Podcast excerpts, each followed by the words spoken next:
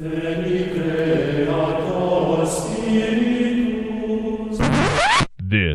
is a popular podcast. Do not be afraid. Welcome to Popular History, a library of Catholic knowledge and insights brought to you daily. The historical stuff happens during the week, plus a modern cardinal on Saturdays. Sundays, we'll take a little bit of a break by covering some related topic, often as part of a multi-part Sunday series. Today is a Sunday, and we're continuing our efforts to condense and summarize the classic long-form content of popular history, what's now the solemn high pod that we do on or near solemnities, into 3 to 6 minute chunks suitable for the new daily crowd. These summaries have about a tenth of the runtime of the originals, so if something really grabs your interest, feel free to pope on back to the original episode, it's linked in the show notes, for more in-depth analysis and a whole lot more tangents. Today, we're continuing our efforts to epitomize popular history's principal content with our summary of episode 8.10, Rome, Part 3, The War Within.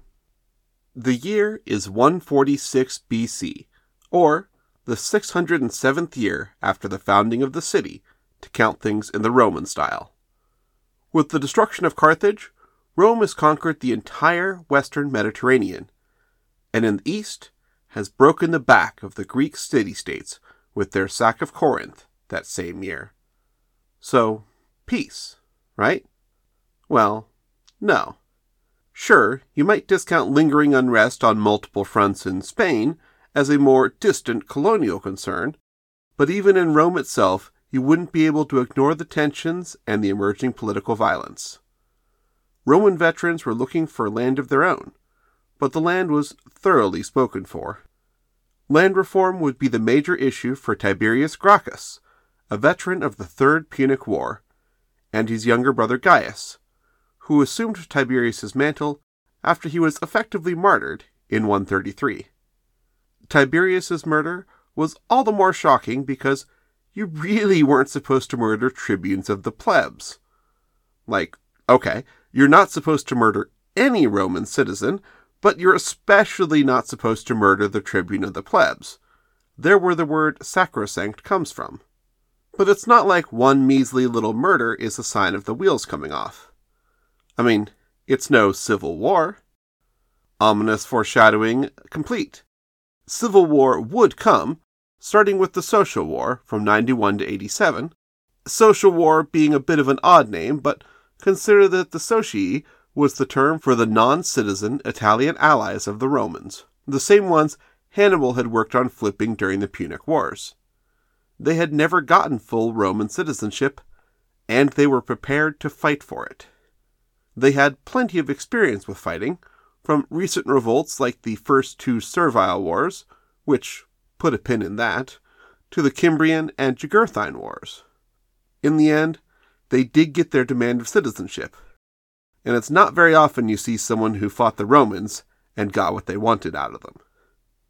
Rome was dominated by two principal men during this period, the generals Marius and his protege, Sulla. And their conflict came to a head while the Social War was still ongoing, with Sulla marching on Rome and seizing power while Marius was away. Marius countered and seized control right back, and though the two would not wind up killing one another, the tradition of executing the members of the opposing political faction began to take hold at this point. Eventually, Sulla's side would push back again, and Sulla would end up on top, putting out gangster-style hits on all supporters of the Marian faction, including a young Julius Caesar. Ominous name drop for next week. No longer governed by the consuls for the year, but rather by a dominant strongman du jour, the death of Sulla in 78 did not mark a return to the traditional models of the Roman Republic, but it was instead the start of a new round of funeral games with imperializing Rome as the prize.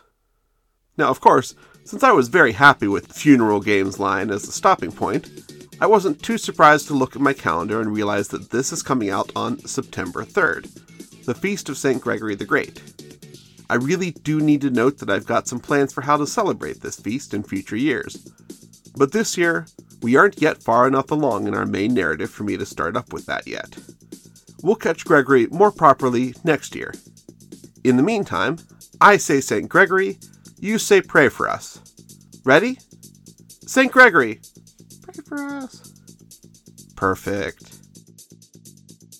Thank you for listening. God bless you all.